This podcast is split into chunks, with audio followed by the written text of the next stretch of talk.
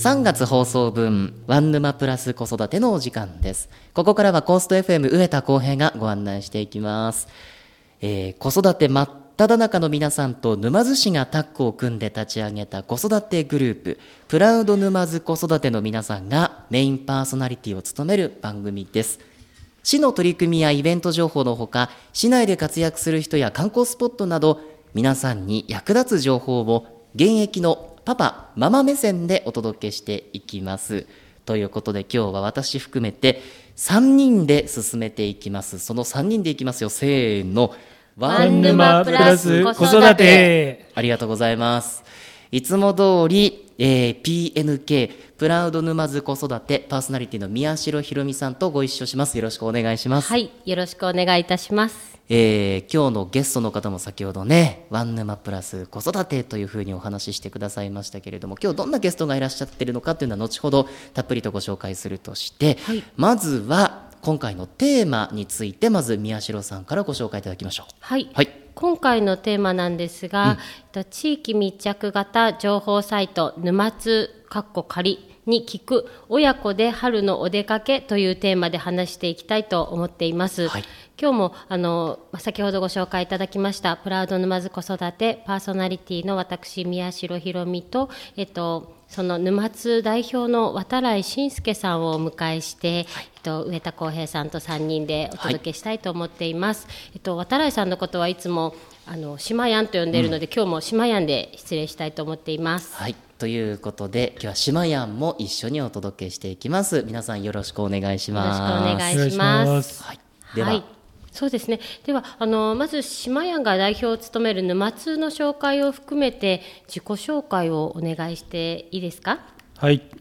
こんにちは。僕たち、沼津通信は、沼津市のリノベーションまちづくりという取り組みから、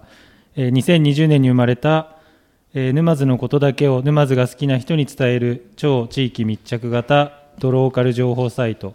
ということで、沼津通信というんですけど通称沼通ということで呼んでいただいております。で、その代表を務めます、渡来信介と申します。よろしくお願いします。よろしくお願いします。ちょっと沼津って何なのっていうのをちょっとご説明させていただきたいんですけど、はい、沼津は沼津に関することだけを、ブログ形式でお伝えしてまして、はい、開店閉店情報、どこにお店できたよとか、あとはどこの、グルメですね、どこのお店が美味しかったよとか、あとどこでイベントやってるよとか、であと今日子育てっていうことなんでどこの公園が遊具新しくなってるよとか、桜が咲いてるよとか、そういうのを、情報発信をさせていただいてまして、はい、女子大生から50代のパパさんライターまで、個性豊かなメンバーで毎日沼津のことだけ3記事程度発信を、しています、うん、はい、で今、どのぐらいの方に見ていただけるかちょっと分かるんですけど、だいたい1日1万人ちょっとぐらいが見ていただけてまして、沼津市の人口が、約19万人の中の1万人ちょっとだとかなり、すごい20人に1人とか、はい、もっとギュッとしてるんで、見ていただいている状況になるんですけど、すごくないですか。すごいことですよ。すごい。いや私も実は沼津見てます。お店の情報、本当に小さい話題とかね、私たちも放送で、これ参考にしたいななんていう情報がいろいろ詰まっているわけですけれども、だいたい1日1万人ぐらいの方が見てらっしゃるっていうね。すごいですね。これも ね私も公園情報とか、お散歩情報だったり、お店、特に新しいお店が開くのとかは楽しみに見させてもらってます、ね、お店の情報なんかもすごくね充実してますけれども、はい、それにしても渡来さんはご出身であるとかどの辺りに住んでるのかというところもちょっと教えていただけますか。はい、僕渡来信介というんですけど、はい、ペンネームでしまやんと、呼んでいただいてまして、はい、で僕は、今38歳で、小学生と幼稚園の、娘がいます、はい、で地元も沼津で金岡中学校出身、沼津市立高校を出てで、はい、一度保育士になりたくて大学に、東京に行きまして、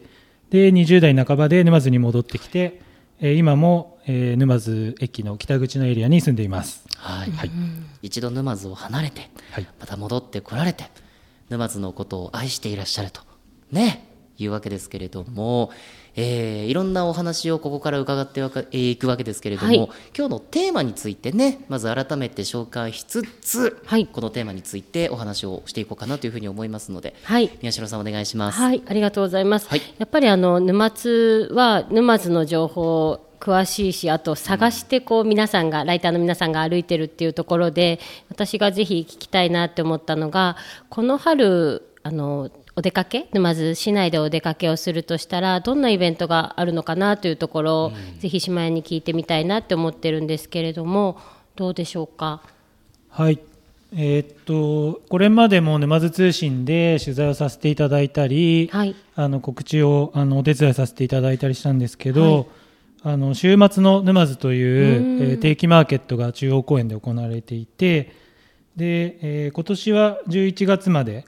毎月1回沼津の中央公園で開催されていて、まあ、なんか親子連れにもおすすめだなというような定期マーケットなんですけど、はい、でまあ、その定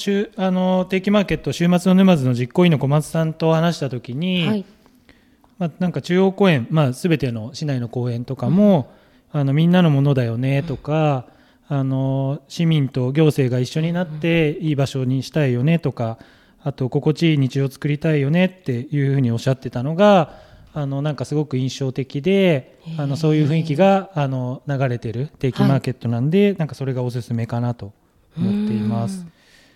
で今度4月にもあるそうで、はい、地域のお店の焼き菓子とかクラフトビール、はい、あとは親子でランチを楽しめるようなお店もあるみたいなので、僕も子どもたちを連れて行ってるのでぜひ行ってみてもらいたいなと思います。いいですね。ちょうど私も3月の開催の時に行ったら、島やん子どもたちと卓球すごい楽しそうにしてましたよね。もうみんな友達なんで子どもたちのリーダーっていう感じで、そういう景色もいいですよね。でバスでちょうど行けたりする場所でもあるので、先ほど言ってたクラフトビールとか、まあ、たまにはお父さんとかお母さんも飲んだりしてもいいかもしれないですね。はい、これから、ね、桜の開花の季節を迎えると、はい、まあ、花の開花、桜の開花も気になるところですけれども、どちらかというとこう花より団子っていう感じですかね。そうですね。美味しいものがいっぱいありますよね。いや本当です ね、はい、ということなんで、このあたりもぜひご注目をねいただければなというふうに思いますけれども、はい、島やんその他にこう楽しみなこととかこれいいよみたいな情報ありますか。はい、僕はなんか体を動かすことが好きなんで、なんか外で遊ぶのが好きなので、はい、天気がいい時は、その週末の沼津に参加した後、そのすぐ下の歩み橋から我入道の渡し船に乗って川を下っていったりとか、あと、まあ、僕、次小学生の娘がいるので、はい、自転車で一緒にその神奈川沿いを走ったりするのがなんか気持ちいいなと思ってます。はい、いいですね。なんかちなみに島やん子供とお出かけっていう時に必ず持ってくものとかってあるんですか。まあ僕自転車 BMX っていう自転車が大好きなんで、自転車ですね。あ、自転車ですね、はいなるほど。そっか。じゃあ交通手段としても自転車って感じですか。それはどういう。そうですね、はい、なんかできるだけ行けるところ、自転車で行けるところは行きたいなと思っていて、はい、なんか車も便利ではあるんですけど、はい、なんか自転車で気軽に移動しながら、なんか街中のなんか建物のこととかを子供と話しながら自転車に乗ったり、あとたまたま通りがかった公園で思いつきでちょっと寄ってって滑り台滑ってこうかとか、なんかそういうのが楽しいです。はい、はい、いいですね。ね、はい、なんか最近面白い発見とかあったんですか。最近だと、新しい市民体育館ができたじゃないですか。はいはい、あそこいいですよね。なんか子供が自由に遊べるエリアもあって、はい、ボルダリングとかボールプールがあるのでおすすめです。はい、はい、3月の1日に教養がスタートしました。新しく総合体育館というふうに呼んだり、愛称があってね、はい、広陵アリーナということなんですよね。それから私から少しご紹介したいと思いますけれどもね、はい、競技やジムといった使い方というのはもちろんそうなんですけれども、はい、憩いの空間もあるということで、今ね社前にお話もらいましたけど、サイクリングしたりとかね、ウォーキングのちょっとした休憩場所としてもおすすめということです。ですからシェマヤンから先ほど週末の沼津のお話をしてもらいましたけれども、そういったイベントの後にちょっと憩いの空間ですから立ち寄っていただく、そこで体を動かすというのも良しなんじゃないかなと、いいですね。ちなみに沼津に、建ててる最中、工事中の、時からずっと追いかけさせていただいてるんで、更地のところから完成まで見ることができますので、検索してみてください。そうですか。どんな風に出来上がっていくのかっていうのもね、今でこそやっぱり立ってしまうと、あれどんな感じで出来上がってったかなっていうのはね、ちょっと忘れてしまいがちですけれども、この記録も沼津残ってますよということでしたね、さあということで、いろいろとそのお出かけ情報などなど伺っていくわけですけれども、これからの季節はやっぱり桜、お花見ですよね。そうですね、そうやっぱり毎年気になるんですけれども、なんか、いわゆる沼津的なおすすめの桜のスポットとかってあるんですか？はい、僕は高長寺がおすすめですね、門池校区ですかね、で僕高長寺幼稚園に通っていたので、小さい頃から親しみがありましたし、中学校とか高校生の頃は、デートでも行ったり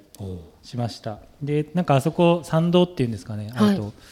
桜のトンネルみたいになるので、今でも子どもたち連れて、一緒に行ったりしてます、いいですね。あそこ季節ごとで景色も全然違うし、子どもはいろんな発見をしていいですよ ね。ちなみに上田さんはどこかあるんですか？私もねやっぱりその校長寺さんからちょっとヒントを得まして、それこそ門池の周りの桜並木はすごく良いですね。早咲きの桜も咲くんですよ。そうですね。ですからもうちょうどね、今収録これ3月の初め頃撮ってて、今ちょうど見頃かも終わりぐらいなんですけど、これ今度ソメイヨシノ系が3月の終わりぐらいかな、今年はちょっと早いというので、咲き揃った門池公園をぜひ散策して、あれで車で走ってもまたね、桜のトンネルなんですよね、あれまた私は好きですけれどもね。いいですよね、ちなみに宮代さんどうですか？私ですか？私先ほど出た早咲きで言うと、毎年沼津は金木公園って、なぜか金木公園なんですけど、中央公園から橋を渡った先の金木公園が一番早く咲くイメージなんですよね。だからあそこ見ると、もう春だわって思っています、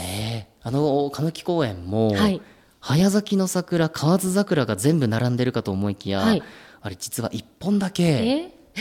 河津よりも早く咲く桜があって、であれ市の方に確認したら、ひょっとしたら河津桜じゃなくて、熱海桜、恋桜系じゃないかっていう説があるらしいです、ただそれってやっぱなかなか調べるの大変らしいの で見逃してしまいました、今年は。じゃあ1本だけ咲き咲いて、後が続いてっていうことなんですね。そうなんですよ。だからちょうど私たち収録してるこの今ぐらいが一番いいんですけど、真ん中だけ先に咲いちゃったんで、1本だけもう青々ともう葉桜になってると、でもこれもなんかまた綺麗じゃないですか。可愛らしいです ね。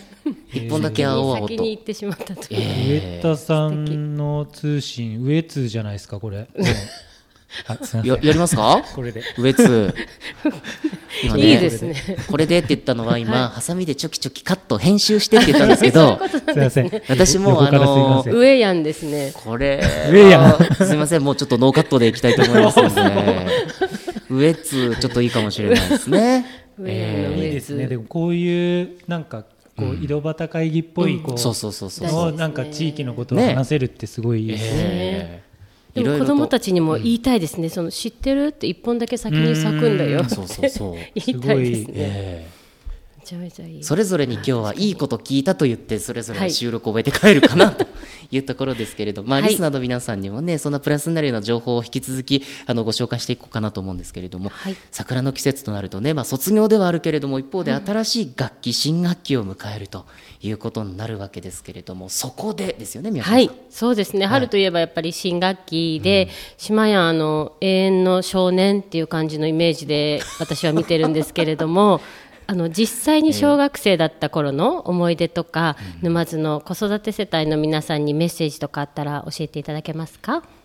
そうですね、まあ、小学生の頃の思い出は、はい、共栄町にある、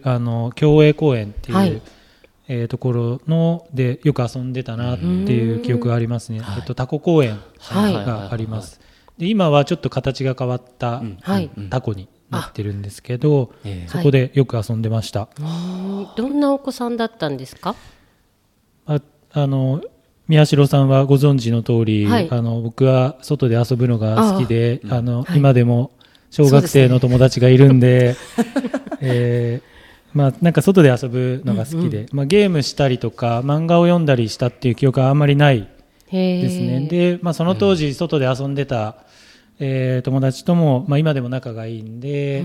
なんか一緒にスノーボードに行ったりとかっていう、今でもまだ関係は続いてます。はい、地元で育って、しかも今子育てしていて、またその小さい頃の友達ともさらに今でもつながってるっていう感じがいいですよね。そうやっぱね、島やんの場合は一回沼津から外に出てますからね、でまた地元沼津に戻ってきてもやっぱり横のつながり、地元のつながりがすごく深いっていうのは、まあ、その地元性っていうのもあるかもしれないけど、やっぱ人間性がね、そうですね、終わりだからこそなんじゃないかななんていうふうに今聞かせてもらいましたけど、ちなみに宮代さんの子供の頃はどんなお子さんだったんですか？もう真面目一本です。真面目一本です。ひろみちゃんは真面目一本でおりました。今までもずっと、はい、外で遊ぶというよりかはお家で勉強派ですか？そうですね、家の中であやとりかな。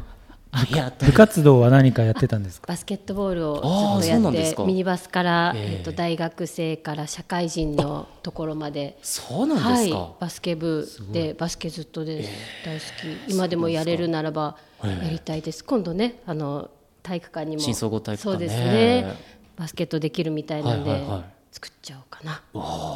チーム作っちゃおうかな。作っちゃおうかなって思っております。作っちゃおうかなってちょっと意気込んだ後の笑いがちょっとなんともね。どうですか、上やんも。上やんもね。私もずっと水泳をやってたもんですからね。あ、そうなんですか。みんなアクティブですね。そうなんですよ、意外にね。はい、今のこう体型から見ると私はちょっと想像つかないって言われることは多いんですけれどもね、ブクブク太り始めちゃったもんですからね。そんなことなくないですよ。あ、声合わせちゃった。ありがとうございます。ただやっぱりそういうなんていうのかな、体をこう動かしてきたとか、沼津のこういうところの、まあ、公園とかね、田んぼ畑とかで昔遊ぶことができたよ、今も当然子どもたちにはそういう思いしてもらいたいという一方で、なかなかこう遊び場がなかったりとかね。そうですね、いろいろとこう社会的にも難しい部分はあると思うんですけれども、子育てをしている保護者の皆さんっていうのもいろいろとこう大変な思いしながらも、この沼津で子育て頑張ってらっしゃる方多いと思いますけれども、そんなこう子育て世代の皆さんへのメッセージをぜひ島やんからお願いしたいと思うんですが。はい、僕はまあ子供好きなんで、子供たちなんかすごいなんか元気で純粋で、なので僕はなんか子供と遊んでるとか、地域の子供と遊んでるっていう感じはないので、なんか大人も公園で一緒に遊ぶときは親もなんか子供に戻って何も考えないで、もうスマホとかいじらないで一緒に思いっきり遊ぶと、子供たちはなんかすごい嬉しいだろうなって思うんで、僕も子供たちとこれからも遊んでいきたいと思います。そうですよね。親自身も子供たちと一緒に遊べるくらいのなんかこう好奇心みたいのがあるっていうのはすごく大事だなって宮代さん感じませんかね？そうですね、なんか沼津に例えば大きなアミューズメントパークとかはないですけれども、それこそ千本浜に行けば、もう子どもたちは何時間でも遊べるんですよね。 そうなんですよ。でそこに親が加わったりすると大きな何かができ作れたりとか、流木を集めてきて何かお家を作ったりってすごく楽しそうにするので、いわゆる遊んでおいでここで待ってるからっていうよりも参加型でいくと子どもは嬉しいのかなというふうには個人的には思ってます。共働き世帯が多い中で、はい、やっぱりこう時間に縛られながら動いてるっていうのがまあ現状私たちがこの子育て世代ではありますけれども、はい、まあ、土曜日とか日曜日とかね、ちょっと時間ができた時には、まあ、家の中っていうのもね確かに大事なんだけれども、たまにはちょっと外出てもらって沼津の名所巡りとかイベントがあればイベントに参加するなどして親子の交流深めてもらいたいなと思うし、そこでこう保護者同士のつながりっていうのもひょっとしたらねまた新たにできるかもしれないという、まあ、出会いもあるわけですから、はい、まあ、そういう意味で週末の沼津とかね、そういったイベントにもぜひご参加をいただければなというふうに思います、はい、いろいろ参考になりましたね。そうですね、なんかイベントごとといっても沼津は割と子どもが楽しめるもの、フードメニューもそうですし、先ほどの卓球台とかも、まあ、ボールプールとか他の遊ぶゾーンも作ってくれたりしているので、はい、一度行ってみるとハードルはだいぶ下がるかもしれないですね。沼津ではこういったお出かけ情報をね、はい、発信しているということですので、ぜひとも引き続きね、宮代さん、はい、参考に、そうですね、はいはい、見させていただきたいと思います。はいはい、ということで今日は、島やんをお招きしましてですね、はい、これからの季節にこういったところいいんじゃないかなとか、こんな遊び方もできるよなんていう情報をご紹介いただきましたけれどもね、はい、最後にプラウド沼津子育てとしてのお知らせなどありますか？あ、そうですね、はい、今回の放送が一応今年度の最後ということにはなるんですけれども、はい、これからも引き続き、こちらの番組でプラウド沼津子育ての情報も含めてご案内させていただければなというふうに思っています。はいはい、私も新年度、おそらくこの時点ではちょっとまだ確定ではないんですけれどもおそらく、担当が続けられればなというふうに思います。最後になんでそんなこと言う変に嘘を言えないもんですからね、続けますってちょっとまだね、この移動の季節とかねあるもんですから、おそらく大丈夫だと思いますけれども、一応カッコ仮ぐらいのつもりで担当するつもりではおりますけれどもね、引き続き番組としては続きますのでよろしくお願いしたいと思います。よろしくお願いいたします。ぜひ島やんとして沼津の何かお知らせはありますか？はい、まあ、僕たち市民ライターという形で、市民目線で、沼津のイベントだったりとか、情報を、毎日、ひたすらお伝えしてますんで、はい、どこの桜が咲いてるよとか、夏はどこのプールが開いたよとか、発信させていただいてるんで、沼津、沼津通信で調べていただけますと、情報が見ていただけるかと思いますんで、はい、ぜひよろしくお願いします。はい、私結構湧き水シリーズ好きですよ。ああ、渋い。私落とし物シリーズが好きです。ああ、わかる。今向こうで聞いてる広報の大川さんがうわーって、これ共感のうわ、共感のそう。やっぱなんかこうそそるものある渋いですね、ありますよね。渋い。ご年配の方がメッセージをくれて、はいはい、湧き水シリーズ楽しみにしてますっていうのを来ていて。いただいたりしますね。はい、私、まあ、実は三島市民なんですけど、はい、三島も、まあ、湧水の町なんですけど、意外に沼津も至るところ水湧いてるんですよね。そうですね。これがねやっぱね、三島から見てるからこそ興味深いっていうのもあるかもしれないけど、すごい大好きじゃないですか。結構好きですすごい嬉しいですねあんまり前面に今日冒頭から出さなかったので最後に出そうと思って取っといたんですけど私結構意外にね、であれなんか見たりなんかすると、はい、スマホでおすすめ記事出てくるんですよね。過去のとかですよね。過去のとかね、はい、深まっていきますよね。そうなんですよ。すいません、ですからリスナーの皆さんには沼津も見ていただきつつなんですけど、コースト FM もお耳で聞いていただければもう沼津の情報これでバッチリだと。そうですね、目からも耳からも、そうです、いろいろと沼津のこうドローカルな情報を発信しているメディアがいくつかありますので、ぜひとも沼津もね、多くの皆さんにご覧いただければというふうに思います。ということで今回はですね、私たち3人で、PNK のパーソナリティの宮代ひろみさん、そして、はい、沼津かっこ仮代表の渡来信介さん、しまやんと一緒に進めてまいりました。皆さん今日はどうもありがとうございました。ありがとうございました。